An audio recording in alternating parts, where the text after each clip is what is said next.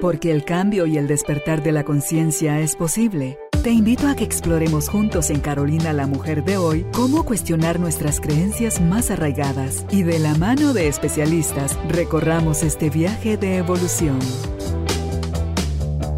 Bienvenidos. Tribu de Almas Conscientes, bienvenidos al estudio de Carolina, la mujer de hoy. Felices de seguir aprendiendo al lado de los máster invitados que tenemos. Hoy está con nosotros en el estudio Julio Zelaya. Él es escritor, conferencista y consultor y viene a conversar con nosotros sobre el tema Emprender con éxito en el 2023. Si tú ya traes en mente esto de empezar por tu cuenta un negocio que cuando uno mismo se limita, hay cada historia de verdad que inspira, donde imagínense ustedes, los señores de la Mahler hubieran pensado en algún momento el señor que salía a vender de puerta en puerta los chiles jalapeños que su esposa, doña María, producía en la casa y que la vergüenza le hubiera limitado y el pensar que no se iban a vender, que no iba a funcionar y después en la empresa que se llegó a convertir y como ahora la compra otra transnacional. Bueno, pues esta puede ser también la historia de usted, pero ¿qué necesita para poder emprender si de verdad estamos literalmente en pañales y no sabemos qué rumbo agarrar? Si está listo, está lista, nosotros también acá en el estudio para empezar. Bienvenidos, bienvenidas.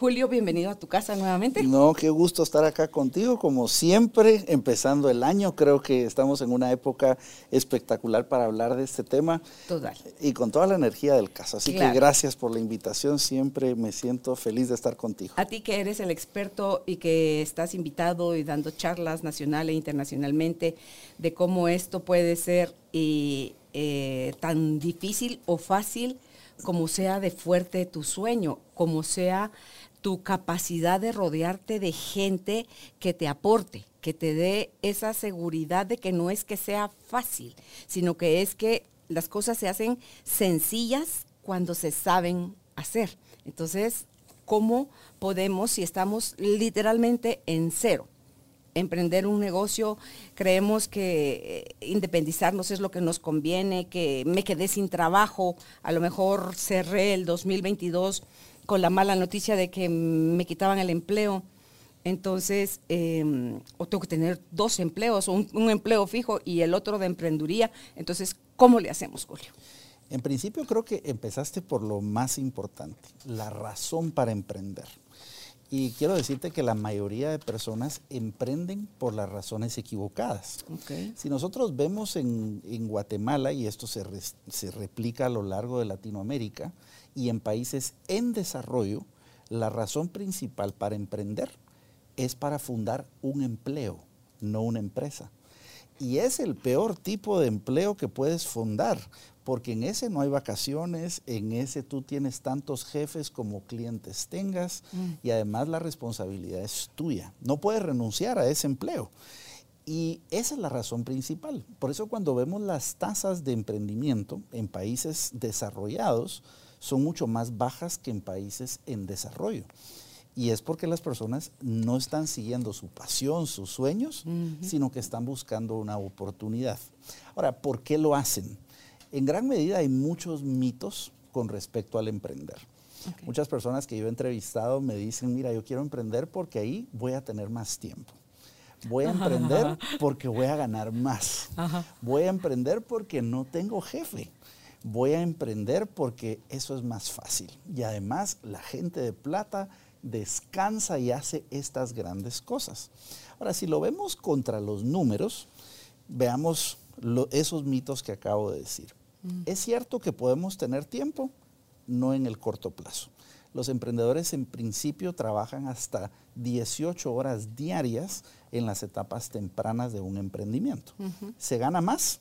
No al inicio. De hecho, si nosotros pudiéramos graficar una curva, las personas que trabajan para alguien ganan más al principio, llega a un punto máximo y baja, y los emprendedores pasan muy bajo, bajo, bajo, bajo por muchos años y de pronto empieza a subir esa curva cuando el negocio llega a su madurez. Y varios ahí se rinden. Dice que el 85% en los primeros cinco años truenan. Truenan no porque era malo, truenan porque se rindieron.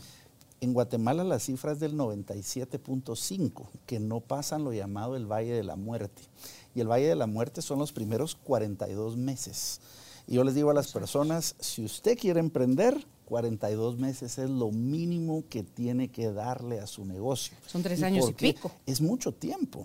¿Y por qué 42 meses? ¿Y por qué ese valle de la muerte? ¿Y por qué la tasa tan baja? Porque si la vemos a nivel de la mayoría de empresas, ahí sí, los rangos pueden ser un 85, 90%. En Latinoamérica es hasta del 95 y en Guatemala más alto. Y es porque en esa etapa es tal cual la infancia de un emprendimiento empezamos a darnos a conocer, los clientes empiezan a validar nuestra oferta, el producto que estamos haciendo se empieza a validar y no tienes todas las variables resueltas. Pero la gran pregunta que podrías hacerte y nuestra audiencia también, ¿por qué quiebran tanto en esos 42 meses? ¿Qué es lo más difícil? la razón número uno, flujo de efectivo. ¿Qué significa flujo de efectivo? la plata constante y sonante. Y el flujo efectivo, que es el oxígeno de todo emprendimiento, es lo que yo recibo cuando vendo. Pero a veces decimos, no, pero yo empiezo a facturar de inmediato. Pero como tú y yo bien sabemos, una factura no implica que me la paguen mañana. Y lo que empieza a matar a los emprendedores y emprendedoras son los gastos fijos altos y empiezan a decir, ¿sabes qué? Quiero poner una oficina linda y quiero ponerme un buen sueldo como el que tenía antes. Y esos costos fijos empiezan a matar el emprendimiento. Pero lo segundo es falta de controles porque en esa etapa tú no sabes cuánto vas a gastar, no sabes si puedes pagar un buen abogado, un buen eh, asesor de impuestos y empiezas a pagar de más, multas por acá, empiezas a tener temas que te, roban incluso al inicio porque no hay controles. Y la tercera razón, porque como hay poco conocimiento del negocio, los emprendedores somos sobre optimistas. Fíjate que se hizo un estudio fascinante en la Universidad de Harvard, en donde le preguntaba a Noam Wasserman, que Noam Wasserman es un profesor mentor de emprendimiento, les decía a los estudiantes, yo quiero que pienses en tu negocio, quiero que lo escribas en un papel y que coloques cuál es la tasa de éxito que tú ves si tú diriges ese emprendimiento. Y por supuesto que los estudiantes decían, bueno, yo creo tener arriba del 80% de éxito. En eso les cambiaban la pregunta. Y decían, bueno, tu misma idea de negocio, pero imagina que tú no eres el que la va a dirigir, sino que la va a dirigir alguien más. ¿Cómo crees que le iría a ese negocio? Y decían, ah, no, 60%. Entonces los emprendedores solemos sobredimensionar nuestra capacidad de que nos vaya bien. Y tú no te imaginas, mi querida Carolina, cuántos planes de negocios yo veo donde dice, pero si yo en los primeros seis meses ya voy a dar utilidades, no te preocupes, esto es un éxito. O frases como, en Guate no existe esto, no hay competencia, voy a ser el primero. Y de verdad, muy raro el que en realidad es el primero en algo. Y esto es, creo yo, no solo cuando tú pones tu pasión y tu talento al servicio de otros que le agregue valor a la vida de los demás. Creo yo que eso es algo en lo que muchas veces la gente que quiere emprender no se detiene. Ok, yo quiero poner un puesto de comida, porque aquí vamos a hablar para todos los niveles. Totalmente. Entonces, pero, ok, cerca donde yo vivo, ¿cuánta gente ofrece lo mismo que ofrezco yo? ¿Qué servicios dan? ¿Lo llevan a domicilio o no lo llevan a domicilio? Eh, ¿Cómo están sus, sus precios? Eh, ¿Estoy yo en capacidad de sacar, salir un poquito más bajo? Entonces, si eso, ese marketing lo hacen hasta los chicleros, ¿verdad? O sea que saben, observan en qué esquina pasa más gente, donde hay más parada de buses y todo eso, Julio, que a veces, tal vez en la ilusión y en el ímpetu que tenemos a la hora de emprender, pasamos por alto. Y yo sé lo que nuestra audiencia puede estar pensando, empezó con lo deprimente. No te preocupes. Lo primero que quería decirte es, emprende por las razones correctas. Sí. Ahora vamos a ver cómo emprender y cómo empezar. Y tú usaste la palabra clave, la pasión. Resulta que en Japón hay una isla, la isla de Okinawa, donde las personas vivían más y viven más tiempo. Y esto llamaba la atención a diversos investigadores. ¿Qué características hay en esta isla? ¿Será que comen mejor? ¿Será que hacen más ejercicio? ¿Qué hacen? ¿Escuchan podcasts como este? Socializan más, toman su vinito en la tarde. Y resulta que cuando entrevistan, ellos contestaban con una palabra. Decía, acá conocemos nuestro ikigai. Y esa palabra es una palabra que me parece muy poderosa, sobre todo en este año donde a lo mejor tú te estás preguntando cómo empiezo y qué hago con mi vida. Y el Ikigai es un concepto que engloba varios principios que me parecen poderosos para empezar a emprender. El primero, ellos dicen, encuentra lo que te apasiona, lo que te mueve. Ahora, pasión, ¿qué significa? Pasión significa sufrimiento. Y las personas decían, pero ¿cómo así que pasión es sufrimiento? Incluso una persona me decía, mira, a mí me apasiona mi pareja, me hace sufrir. Y yo digo, no, pasión es, ¿qué es eso que tú sufres si no lo resuelves? Si a ti te apasiona la, la pobreza. Por ejemplo, a mí cuando me dicen, ay, yo quisiera fundar un negocito. A mí el negocito me apasiona, porque yo digo, pero ¿por qué no puedes soñar en grande? ¿Por qué no me dices que, no hay límites. Entonces, ¿qué te mueve? Esa pasión. Segundo ingrediente, en qué eres bueno o buena. Y es lo que me gusta decir, tus ventajas competitivas injustas. digo, ¿por qué injustas? Porque Dios te las dio a ti, pero a lo mejor no se las dio a nadie más. Todos tenemos algo en nuestros ingredientes especiales. Eso es lo segundo. Y tú empiezas a combinar tu pasión con ese ingrediente secreto que es tu talento. Pero viene lo tercero, tú lo decías bien, ¿dónde agrego valor? ¿Dónde resuelvo un problema? Y ahí es donde empiezo a usar mi perspicacia, escuchar, ver y decir, bueno, ¿qué problemas hay que me encantaría resolver? Y particularmente donde utilice mi pasión y mis talentos. Eso facilita las cosas. Y cuatro, ¿cómo hago dinero? ¿Cómo hago dinero? Porque todo negocio, todo negocio necesita recursos.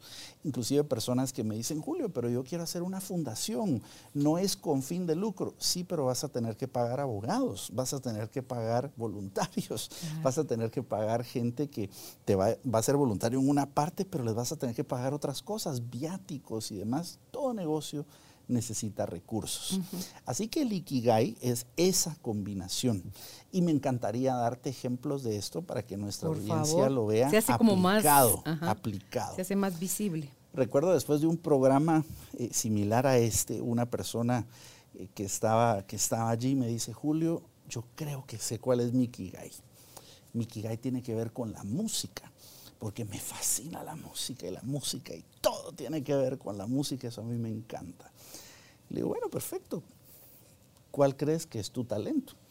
Bueno, pues si me gusta la música, ¿qué tal y cantar? Bueno, canta maestro. Bueno, no te puedo describir cuando cantó. Yo decía, si ese creo que no es tu talento. A usted se le pediría mejor de DJ.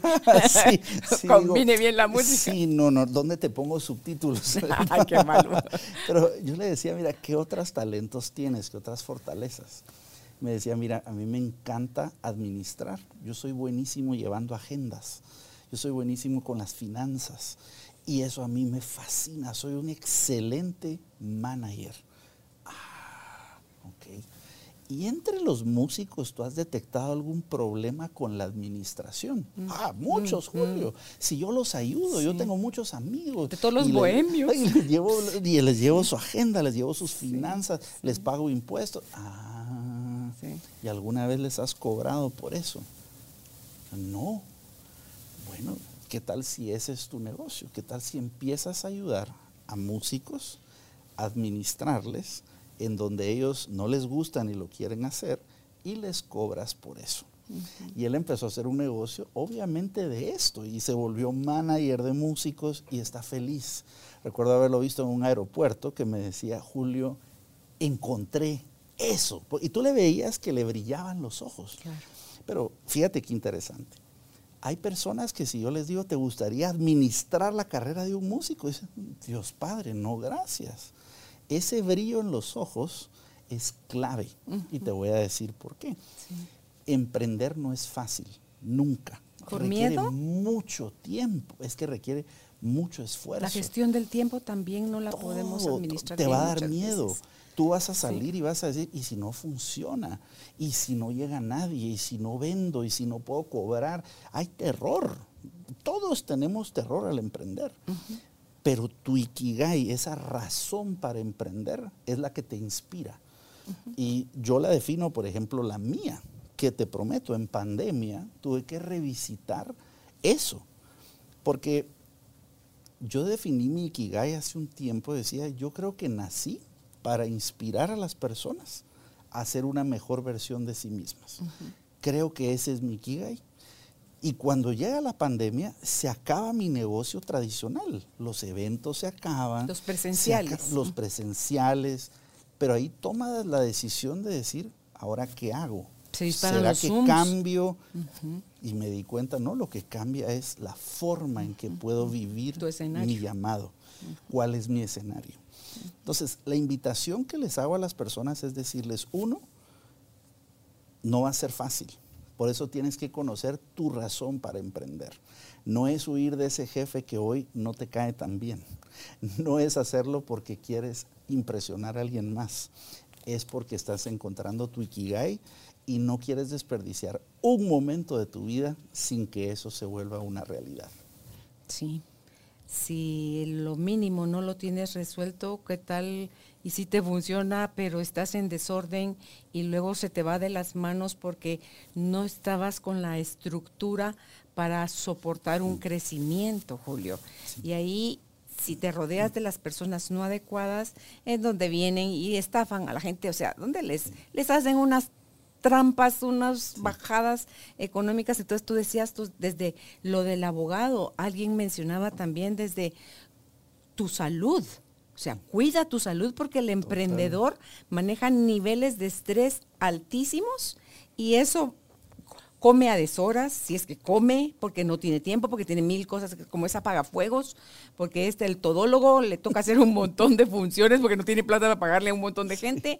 Entonces, eh, vas minando, no solo ves cómo se, le- como que le abrieras un agujero a tu dinero, a la bolsa donde está ahí, se va, se va, se va, se va, se va. Ves por otro agujero irse tu salud, tu paciencia, tus relaciones, tu, tu todo. Y dice uno, no, oía a un señor que decía, levántate todos los días, tú como emprendedor, levántate todos los días con tres propósitos. Uno personal, algo que a ti como individuo te haga sentirte una mejor persona, crecer más. Uno profesional y uno social. O sea, en, en los sociales, ¿qué tengo yo para darle a los demás? ¿Qué de mí puede salir hacia los demás? Entonces dice, si tú haces esto, por lo menos 240 días al año, tu vida va a estar transformada en el, en el correr de un año. Vas a estar con otra mirada, no solo hacia el derecho de tu nariz sin, y lo que esperas de tu negocio, sino que vas a estar sabiéndote en una comunidad, Julio. Porque no vas a ir a una montaña a poner tu negocio, vas a un espacio donde hay más seres con los que quieres interactuar. Y si lo tuyo no es la venta, porque tienes un carácter volado, ¿quién te va a apoyar ahí? O sea, ¿vas a lograr cerrar algo o, o cómo, le, cómo le vas a hacer? Fíjate que hay una, tú has dicho algo que me parece fundamental cuando, bueno, que ya, ya encontré eso que me gusta, ¿qué hago? Yo creo profundamente en la, en la preparación. De hecho, nosotros, tú sabes, tenemos un, máster incluso para formar emprendedores y la formación es fundamental. Se encontró en un estudio de Guatemala que también hace mucho eco a Latinoamérica, que es el estudio GEM, que es de emprendimiento, que apenas el 8% de quienes emprenden se preparan para emprender. Imagínate eso, para algo que tiene 97.5 probabilidades de fracaso. Donde están metiendo a lo mejor todos sus ahorros. Todo, tu familia, tu salud. Entonces, ¿qué tanto te prepararías si supieras que hay una alta tasa de fracaso? Entonces, la formación es lo primero.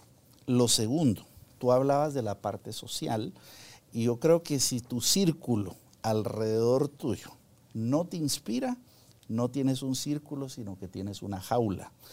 Y eso es fundamental de quién te rodeas. Nosotros siempre tratamos de hablar esto en nuestro, en nuestro máster, en el programa que hacemos. Tengo un buen networking. ¿Quién es el network que tú tienes? ¿Quiénes son tus mentores?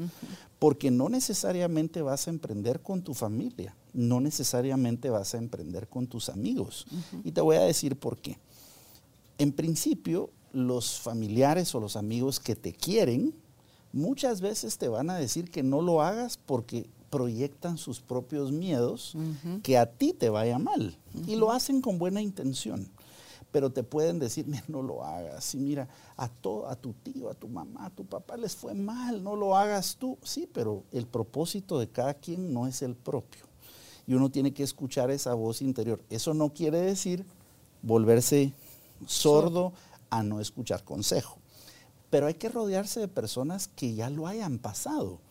Y, y a mí me gusta tal vez ampliaría lo que tú decías. A mí me gusta tener una junta directiva personal.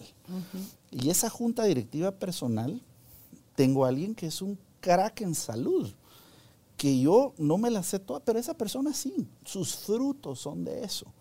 Una persona en ejercicio, que es un crack en eso y que ha dado resultados en eso. Tengo personas que son expertos en temas de negocio, que ya han escalado negocios, que han vendido negocios, que han facturado millones de dólares. En lo legal, Julio. En lo legal, en lo fiscal, en, diversas áreas. Por eso digo, es una junta directiva personal. Pero ahí no necesariamente están mis amigos de infancia. No porque no los aprecie y los quiera, sino que necesito personas que hayan dado frutos en un área específica. Que vayan adelante de ti.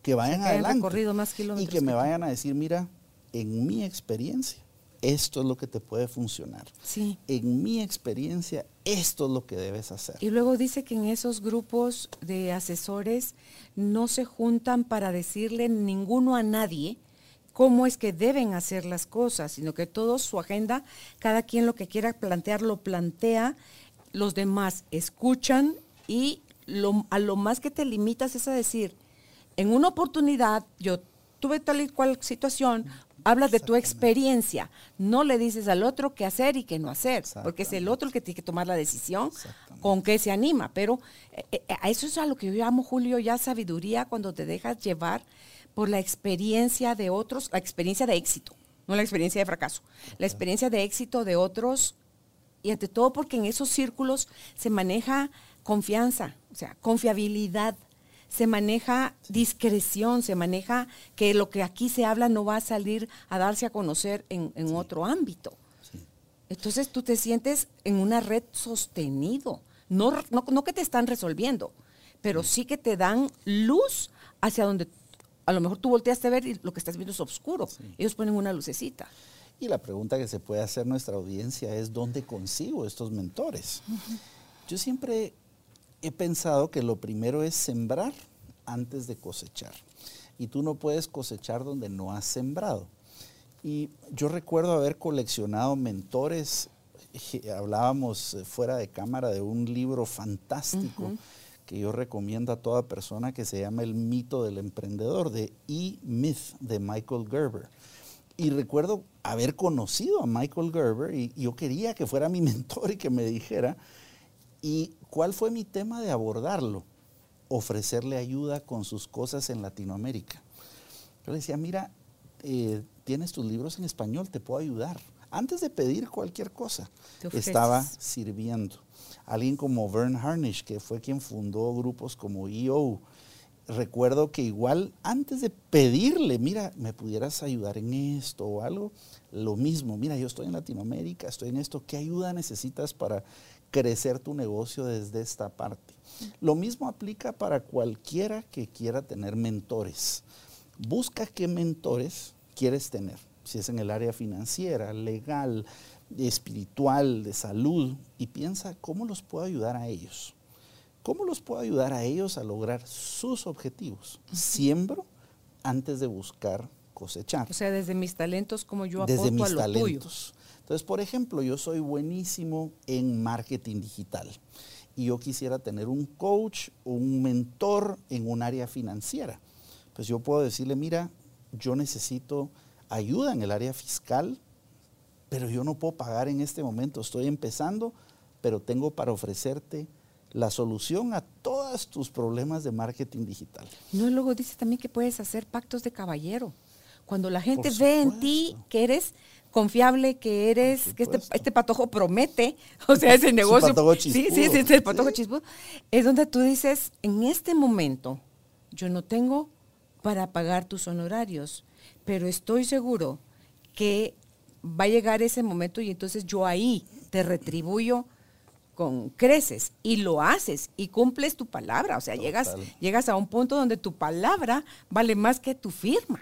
Mira, yo me recuerdo que en mi, a mí me daba mucha ilusión, eh, a mí siempre mi, mi, pasión ha sido educar, enseñar, pero a mí me fascina el tema artístico. Yo decía, yo quiero que todo lo que haga se vea bien, que esté bien hecho. Y recuerdo la primera persona que yo quería contratar en el equipo y era alguien que fuera un artista, un diseñador, pero que fuera un artista. Y recuerdo haberme juntado con Carol Aguilar, que es parte de mi equipo desde hace más de 16 años, imagina. Nos juntamos en un restaurante de comida rápida. ¿Ya la conocías? No la conocía, solo por referencia. Había visto su trabajo y yo decía, ella es una rockstar. La quiero en mi equipo. Porque esa es otra cosa. Rodéate de gente mejor que tú, extraordinaria que, puedas admirar. Claro, porque uno no tiene todas las áreas cubiertas, Julio. Y yo le decía, mira, yo sé lo que tú vales, lo que tú sabes hacer, no te puedo pagar. Pero quiero, es más, me Esa gente cae bien, da risa, pero cae bien. Sí, yo le digo, mira, me cuesta hasta pagarte el menú que te estoy invitando ahora. Me cuesta. Pero algún día vamos a hacer un emporio juntos. Y quiero que me ayudes y tú dime cómo. O sea, ¿cómo te puedo ayudar yo a ti? Y yo te puedo referir a otros clientes, tú puedes hacer otras cosas, pero confía en que esto, yo nací para esto. Y recuerdo que me dijo, pues sí, está bien, trabajemos juntos. Y empezamos una relación que imagínate, después de 16 años, eh, ya casi nos leemos la mente de lo que, de lo que necesitamos y es fascinante y así ha sido con, todo mi equipo. Yo estoy muy bendecido de estar rodeado de verdad, de gente extraordinaria. De, tú me preguntabas si los libros, sí, alguien como Michelle, que es mi editora, es, fue editora de las mejores del mundo, de los bestsellers más importantes y tenerla en mi equipo para mí también era un sueño. Yo decía, yo nunca voy a lograr que ella pueda ayudarme en esto. Pero hay que ser sincero y decir, mira, esta es mi situación, este es el sueño, hagámoslo juntos. ¿Cómo te puedo ayudar yo a ti? Y hay gente que se la cree, se lo lees, porque toda su esencia la ves a flor de piel, Julio. Y eso te lo lee cualquiera cualquiera que esté sano en su juicio, porque el que no, el que le da envidia, al que le costó, al que, que se friegue porque a mí me llevó la fregada, o sea, ah, no, o sea, ni siquiera va a haber algo en tus sensores que tú dices, no, ahí no es, no es esa persona a la que yo me tengo que acercar. Lo, que, lo que tú dices, al yo mencionar a estas dos personas de mi equipo, eh, alguien como Claudia, que tiene como 14 años trabajando conmigo, ¿sabes qué otra cosa empieza a pasar? Ahí es donde tú ves la responsabilidad de empezar un negocio. Porque yo cada vez que digo, y si no les puedo pagar, y si no puedo honrar un compromiso, ya estoy pensando no en la posición, en la persona que depositó su confianza por años. Por eso yo digo, emprender no es fácil, porque implica mucha responsabilidad implica honrar a un banco que te cumplió y que te dio un crédito, a inversionistas, dar la cara. Por eso no es fácil, no es para todos. y, a mí me encanta motivar al emprendimiento, pero, pero con responsabilidad. ¿Viste el ejemplo que puse yo al principio, el de los Maldonado? ¿Cómo empezaron ellos? Imagínate si con toda esta información su sueño de esta pareja se asustan oyendo a Julio, diciendo, ay, ay, entonces no, no salgo a la calle, no voy a vender mis chilitos jalapeños, no sea que, no me los compren. Y, resulta que, mira en lo que se convirtió, o sea, no solo era que estaban bien hechos, sabrosos, eh, asumo que también hasta a un buen precio y la facilidad con que podían volverte a, a, tu, cuando se te había acabado el stock de, de lo que habías comprado pero es también es la historia de los países, también los supermercados país en Guatemala es algo extraordinario. La cantidad de veces que fracasó el señor país, don Carlos, y cuántas cosas sí le funcionaron, Julio. Mira, yo he tenido la oportunidad de conversar con, varios fundadores, como de la familia Pais, de los Bosch, de los Gutiérrez, etc. Y todos reflejan esa ética de trabajo de la que te estoy hablando. Todos decían, voy a salir a vender mis chiles, pero cada uno lo voy a vender como si fuera el último que voy a vender. Cada persona la voy a atender como si fuera la última que voy a atender. Y lo que estoy hablando es una responsabilidad de, si lo vas a hacer, hazlo bien. Ya más viene desde la ética. Es la ética del trabajo. Y a todos nos va a dar miedo. Ese miedo, sí, a todos nos va a dar. Me da a mí, me da, le da a todos los empresarios. Tú no te imaginas las conversaciones que he tenido con empresarios que tú dices, no, pero ¿y qué problemas puede tener esta persona? Los tiene con muchos más ceros que los que los tenemos nosotros, pero los tienen. Una diferencia, Julio, entre un negocio y una empresa, porque no es lo mismo. No es lo mismo. No es lo mismo yo dedicarme al, comercio que es de momento, o sea, de un poco tiempo, que es de oportunidad, o sea, es oportunístico, tiene un inicio y un fin, a un negocio, una empresa que es de largo plazo, tiene una estrategia de crecimiento, tiene colaboradores, tiene estructura, va a estar en la formalidad. Hay una gran diferencia. A decir, ah, voy a ponerme a vender esto a hacerlo una empresa. Y ahí es donde ya vemos el tiempo. Ya no es con un tiempo necesariamente finito. Implica una planificación de muchas más variables. ¿Ves pros y contras, eh, por ejemplo, en los jóvenes, en los millennials que quieren todo resuelto rápido? ¿Dónde te ves en cinco años? Uf, o sea, aquí en la empresa de plano, ¿no? O sea, se, se ven, yo no sé cuántos saltos dieron ya de aquí a cinco años facilita, complica esa, esa visión, esa, esa forma de ser, el que quieras emprender algo, Julio? Fíjate que he conversado, digamos, los millennials son los que hoy yo ya catalogaría los chavorrucos, ah, ya, están desde los, desde, los, desde los 80 en adelante. He conversado con millennials y centennials, que es la siguiente. Y no es que no quieran estar de un lado a otro pero analizan mucho más a qué causa quieren comprometerse. Y dicen, mira, está bien, yo puedo darte mis talentos, pero a menos que tú me vendas una causa potente, yo no me quedo contigo.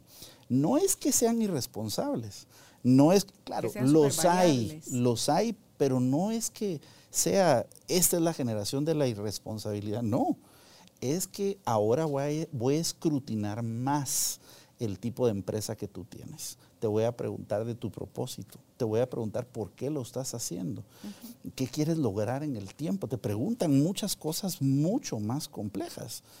Yo converso con mis hijos que Juan Ignacio va para 14 años y Natalia va para 12 y ellos me hacen unas preguntas existenciales profundas. ¿Y por qué estás haciendo esto? ¿Y qué quieres lograr en el país? ¿Y cómo piensas hacer esto? Y entonces ellos les motiva no la plata, no lo que van, sino la causa, el por qué lo estoy haciendo. Lo que sí es un hecho es más complejo el mercado laboral de hoy que lo que era antes, con generaciones anteriores. La generación, de la generación X, la generación de los baby boomers, una generación muy diferente y que además era aquí voy a estar hasta el fin, porque esto esta, e, era una ética de trabajo diferente. Los millennials empezaron a cuestionar, ¿y por qué no puedo tener tiempo libre en adición a trabajar? La vida no solo es esto. Y lo que es un hecho es que hoy ya empiezan los centennials. Y los centennials tienen otra filosofía de decir, mira, ¿y cuántas emisiones de carbono está haciendo tu, tu negocio? ¿Y qué vas a hacer para para impactar en la comunidad en la que sirve. O sea, ya son preguntas de un impacto, ya no solo del, a mí me gusta decir, ya no es del yo SA, ni del nosotros SA, sino del todos SA. Porque usualmente el empresario decía, yo SA. Y a veces se separaban diciendo, en esta empresa vamos a lograr utilidades para que los accionistas, y uno dice, pero si yo no soy socio de esta empresa. pero por eso era que a, esa, a los fundadores les costaba tanto pasar la batuta a la siguiente generación. Total. Entonces, creo que sí, eh, a mí me apasiona el emprendimiento, pero me apasiona desde el punto de vista que creo que todos podemos ser emprendedores. En mi visión del mundo, el emprendimiento es una forma de ver la vida, no necesariamente fundar una empresa. Yo conozco emprendedores que han transformado empresas completas siendo empleados, pero son más emprendedores que los dueños. Conozco emprendedores. Dejaron entrar la sangre fresca. para mí el emprendimiento es una forma de ver la vida. Es ser proactivo, es ser propositivo, es ser positivo, es ver oportunidades donde el otro ve problemas. Todos somos emprendedores porque ahí es donde entro al concepto. Creo que todos tenemos una empresa ya que se llama Yo S.A. Esa es la primera empresa. Esa tiene valores, esa en este 2023 está haciendo su plan estratégico, esa a lo mejor va a empezar otra empresa, a lo mejor se va a emplear para alguien más, pero esa empresa es la que se va con uno el tiempo que Dios quiera que uno esté en este tiempo. Así que todos somos emprendedores de nuestra propia vida. Sí, cuando tú tocabas el dinero hace un rato, que la gente, decías tú, tener un buen flujo de caja, porque en la cantidad de años que toma 40 y... ¿Cuántas semanas dijiste que eran? 42, 42 meses, meses en ese valle de la muerte si no tienes el suficiente dinero, si no solo no es tu dinero, sino que es el dinero, te lo están financiando tus papás, por ejemplo. Entonces, si eres hijito, o sea, si te lo están financiando tus papás y jule, jule, jule, jule, y dele usted que, aquí no topa, que, que, entonces, como que hasta dónde. ¿Qué relación tienes con el dinero, Julio? Ah, totalmente. ¿Verdad? Totalmente. ¿Sabes gestionarlo, administrarlo? Totalmente. ¿Conoces lo mínimo de presupuestos? Sí, ¿Lo mínimo de ingresos y egresos? ¿Lo mínimo de ver un balance general?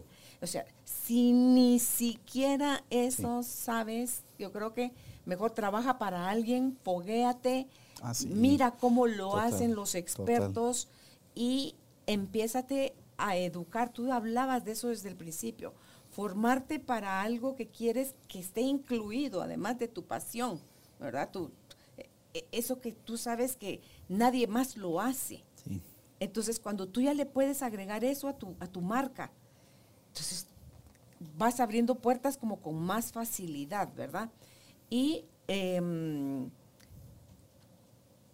soñar, ah, es que puedes soñar grande, pero puedes empezar a actuar en, pequeño, en, lo de ahorita, en lo que hoy sí soy, hoy sí hago y hoy sí tengo. En esa preparación no necesariamente, o sea, antes a lo mejor la lograbas con un título, sin un título universitario. Después que con el título, de ahí que la maestría, y de ahí que el doctorado, y de ahí que, pero resulta también que entre ellos se van mezclando los apasionados verdaderos que no tienen ni el título y que lo van van avanzando, pero tienen la ética, y tienen otro montón de ingredientes que los va llevando hacia donde quiere su, o sea, hacia donde su corazón los lleva.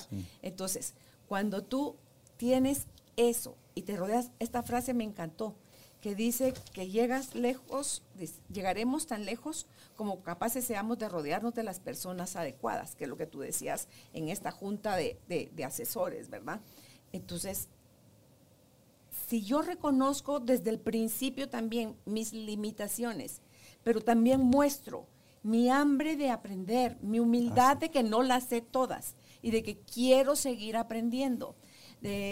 recomendaba a alguien, lee por lo menos un libro a la semana, va pues gacho, gacho, dos al mes, ya no uno a la semana, dos al mes.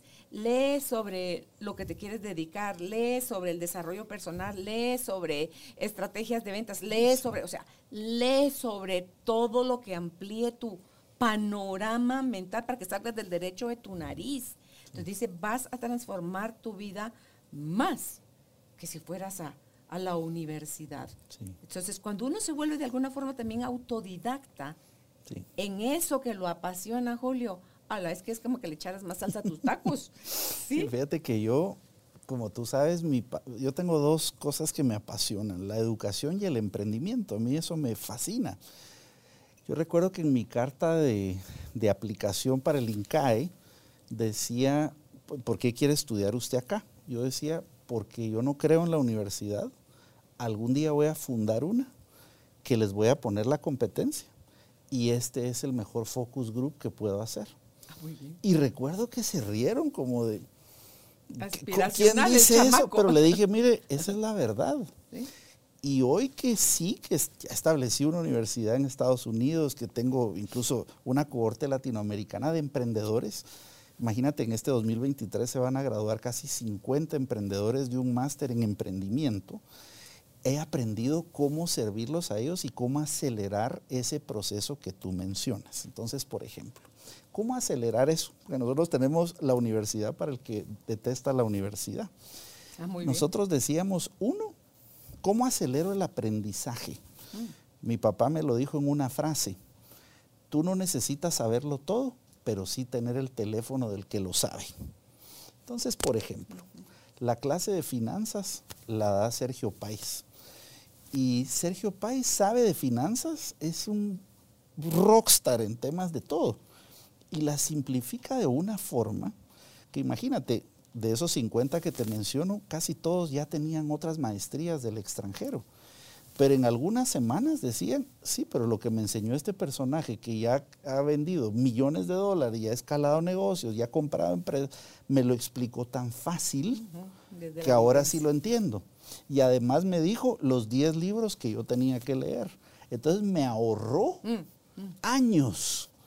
Tengo un estudiante que decía, mira, con este programa yo estudié en el extranjero tantos años y en cinco semanas logré darle vuelta a mi empresa lo que no había logrado en años, porque esa es la diferencia entre la teoría y la práctica, de rodearte de mentores y además de que te digan, bueno, ¿qué libro me recomiendas para esto? Sí. Entonces ya no es ir a buscar, bueno, a ver cuáles son los del tema y además hacer tu networking de gente que tú digas, yo te voy a ayudar a que lo puedas hacer.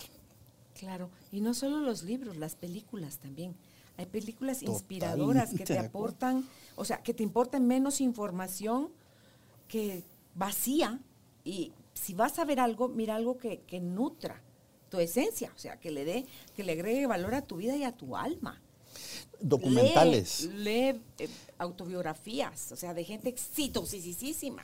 Mira, yo acabo de ver un documental que salió en diciembre del 2022, en finales de, de noviembre, eh, en, una, en una de las plataformas de streaming sobre una marca de bebidas que saca una promoción y ofrece que si tú ganabas tantos puntos, te daban un avión. ¿Y cómo Era una, puntos? era una broma, o sea, comprando el producto. Ah. Y te decía, bueno, por tantos millones de puntos te vamos a dar un avión. Era una broma. Pero en ningún lado decía el disclaimer de que era una broma. Y una persona le encuentra como, o sea, como la letra pequeña. Se volvió un caso que se enseña en libros de, en las universidades y es un documental que vi. Yo no satanizo tanto el ver televisión porque yo digo, yo de ahí aprendo de estrategia, de marketing, de leyes. Y digo, qué interesante Pero ahí te estaban enseñando me algo. estaban enseñando. Yo digo, nunca más, por ejemplo, otro de nuestros mentores en una ocasión recomendó un caso también de, de los fabricantes de aviones, de un tema de por qué había exi- existido tantos accidentes en cierto tipo de avión. Tú no te imaginas la profundidad de aprendizajes que yo saqué de ética, de estrategia, con un par de horas. Pero nuevamente, fue un mentor de estrategia que ya se sabe muchísimas que me dijo, este es el que tenés que ver. Me manda Sí, a la sí, esencia. hay gente que te da un listado de películas, te da un listado de libros, como tú decías, esos 10 libros. Me dijo además 10 libros, no, no tenía que leer una biblioteca entera. Y tú tienes razón, yo hay muchos casos que me han preguntado, me dicen, mira, pero tal persona que, por ejemplo, me dicen tal persona que hizo tal cosa, pero él no es graduado universitario. ¿Cómo? ¿Por Yo qué le sí digo, lo logró? pero tú sabes cuánto lee esa persona, de quiénes se rodea esa persona, quiénes son sus mentores, qué conversaciones tiene en su network. Entonces, el ser autodidacta, como tú bien dices, es fundamental. Claro. Y si sí pasaste por todos esos años y carreras en la universidad, no des por sentado que ya lo sabes todo. Síguete cultivando, síguete, síguete expandiendo. ¿Y sabes qué me encantaría a mí? Voy a hacer la invitación aquí a la cámara. okay. Este es un programa que te prometo ante Dios vale oro. Te deberíamos estar cobrando, Carolina y yo, porque vieras esto. Compártelo con tus amistades, con tu familia, porque es más, tú no te imaginas el set tan precioso que está acá, lo que cuesta el set, lo que hacemos, y, y lo hacemos por amor al arte. Y acá estamos aquí, pero todo esto cuesta muchísima plata. Compártelo, por favor, fundamental, porque lo que se está compartiendo es oro puro y yo sé que a ti te gusta compartir con los mejores expertos de todo. Solo este programa puede sacar un doctorado en mejora personal, porque yo he visto que tú entrevistas a los mejores psicólogos, a los mejores médicos, psiquiatras. Es por eso digo, es, es, un, es, un, doctorado en mejora personal.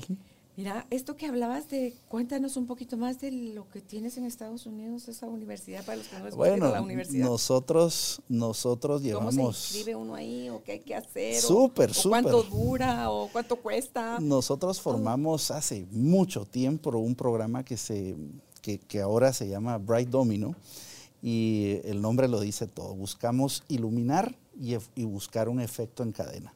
Entonces, Bright Domino es una, es una universidad corporativa que establecimos en, en Florida y tenemos el aval de un instituto de management en Florida. Y entonces hicimos un programa diseñado para Latinoamérica. ¿Se estudia en línea? Se estudia en línea con algunos momentos presenciales. Entonces, tres momentos presenciales, pero espectaculares. ¿Cuánto dura? Dura un año, un ah, año. Y en ese tiempo, dos combinaciones hay, muchos videos que tenemos en una plataforma especial, más invitados en vivo.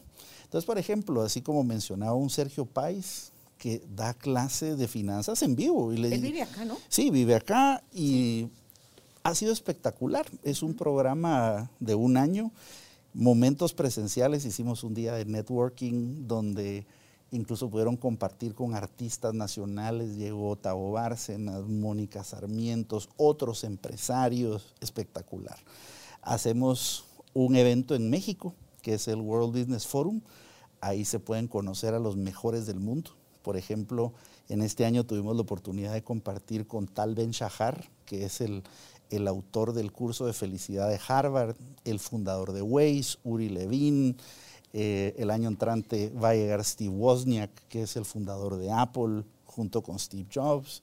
Eh, va a llegar Muhammad Yunus, Carly Fiorina, que era la, la, CEO de HP. Entonces es un programa espectacular que pueden buscar información en brightdomino.com o a través de mis redes también. Y sí, es un, empieza justamente en febrero del 2023, así que este es el último mes en enero de, inscripciones y estamos muy felices de crecer la tribu. Y es lo que yo les diría, inviertan en ustedes primero, para después, a la hora de tener como más elementos, más herramientas, más conocimiento, más seguridad en ustedes mismos, los siguientes pasos que se van dando, Julio, no es como ir descalzo y las piedritas te lastiman la planta del pie es como calzarte unas buenas botas, de esas que podés patear cosas que tienen hasta metal en la punta, y entonces sales al mundo de los negocios con otra mirada, con un panorama más abierto. y, y, nosotros lo que, lo que hicimos es decir, bueno, ¿qué queremos darles lo mejor? Pero queremos democratizar la educación extraordinaria. Así que no queremos tener campus para que sea más barato todo. Los profesores van a ser CEOs de empresas y grandes empresarios que no les interesa hacer plata dando clases, sino que lo quieren donar muchas veces su tiempo.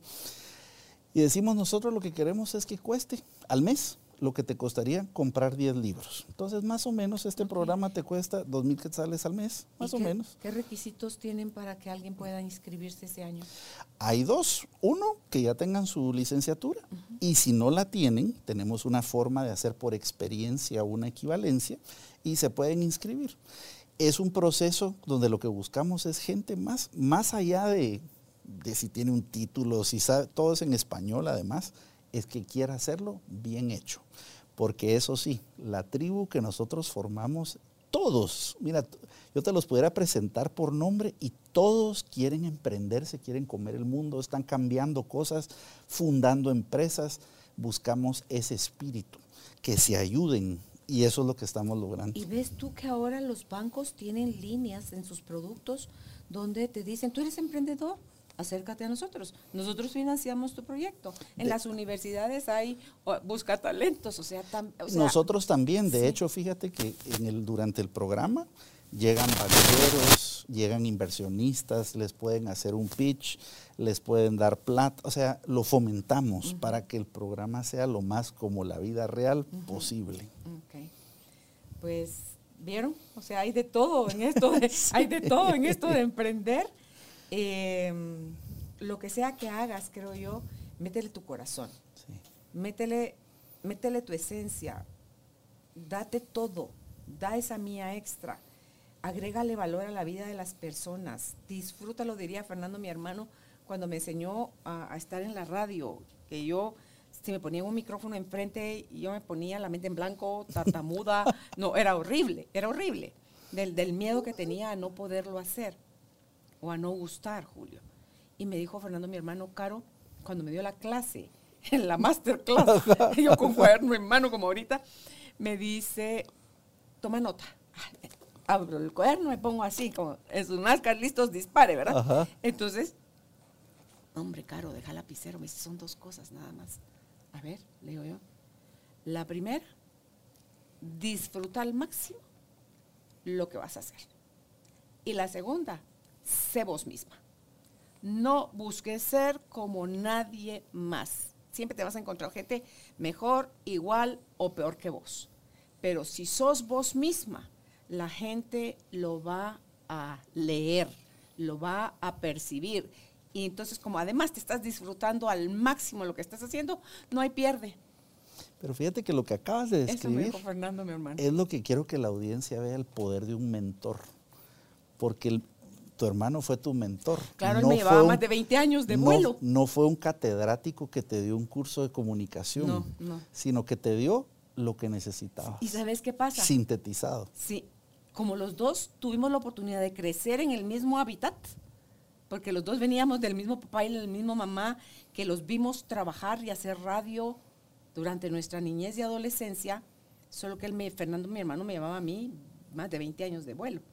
Entonces tú decís, yo a él lo veía ya como una, eh, eh, una institución radial, ¿verdad? Entonces era como que iba a renunciar yo a la radio porque mi otro hermano con el que estaba en una de las estaciones era, era inconstante, entonces me dice, eh, Fer, me voy, le dije, porque no puedo, se supone que éramos pareja con, mi otro hermano, no voy a decir los nombres, de, otro nombre, pero em, me voy a retirar. No, no, no, no, no, me dice, lo que te costó empezar, ¿cómo es que te vas a retirar? Yo tenía mucho miedo de empezar. Entonces, venite conmigo. Yo, ah, ah, ah ¿cómo? Fer, no usted se está arriesgando si yo estoy cero, estoy en la lona, estoy así, sin nada de experiencia. Ay, pues en las que estás, Benite, yo te enseño. Con el Benite, yo te enseño, yo dije, ahí me puso él como la tierra segura. Benite, yo te enseño. Y pasaban los días y las semanas y no me enseñaba nada. Entonces le digo, Fer, ¿cuándo me va a enseñar? ¿Qué cosa? Me dice así como que se le voy a olvidar. ¿Qué cosa? Usted me dijo que me iba a enseñar a hacer radio. Ay, caro, me dice. Entonces, ¿dónde me da sus dos sabios consejos. Y mira, los puse, le creí tanto, porque lo veía él teniendo tanto éxito, le creí tanto que lo puse en práctica y era verdad. Pero fíjate que a mí me encanta cuando escucho tu historia, me encanta derivar cosas que le quiero dejar a la audiencia porque son lecciones prácticas. Tú dijiste que sí a pesar del miedo. Sí. Esa ah, es la clave. Tú pudiste haber dicho que no. Sí, sí. Porque le quiero decir a nuestra audiencia, se te van a presentar oportunidades, pero hay que decirles que sí, porque mm. pudiste haberle dicho que no. Mm. Y te voy a decir algo, yo he entrevistado personas que han pasado los 80, 85 años. Todos me dicen una cosa en común. Te vas a arrepentir más de lo que no hiciste, de aquello que sí hiciste. No te quedes con la duda. Sí, ese es un común denominador en la gente que está ya o en esa etapa de su vida o está al filo de la muerte.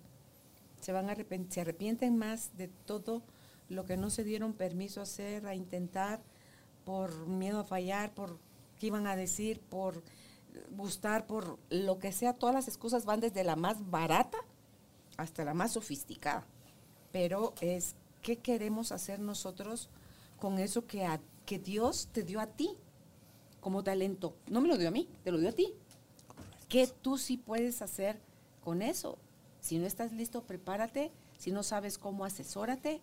Pero encuéntrale el cómo darte tú a la vida, que al final creo que eso es a lo que venimos, Julio, a cada uno cumplir el papel que le fue asignado y disfrutarlo, de verdad. El, aplicado el consejo de mi hermano Fernando, sean ustedes mismos y disfruten al máximo su vida.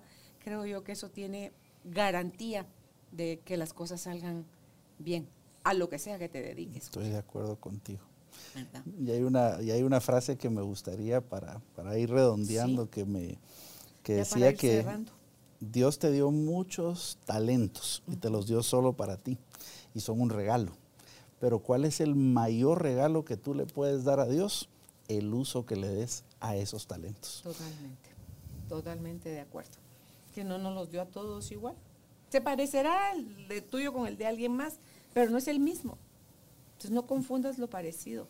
O como decía fuera de conversación, con, de fuera de la grabación con Julio, no confundamos la ignorancia con la imposibilidad muchas veces desde la imposibilidad del otro te quiere decir a ti, mira, eso no es posible. No. Mide bien, averigua bien, diviértete mucho en el camino, te decidas o no emprender, vas a aprender algo en ese, en ese proceso. ¿Verdad? Así que Julio, muchísimas gracias por estar con gracias. conversando. Desde ya que Dios te bendiga y que este año sea espectacular y a nuestra audiencia también este 2023 con todo. Que se logre inscribir mucha gente, mucha, mucha gente Así a Bright Domino. Muchas gracias.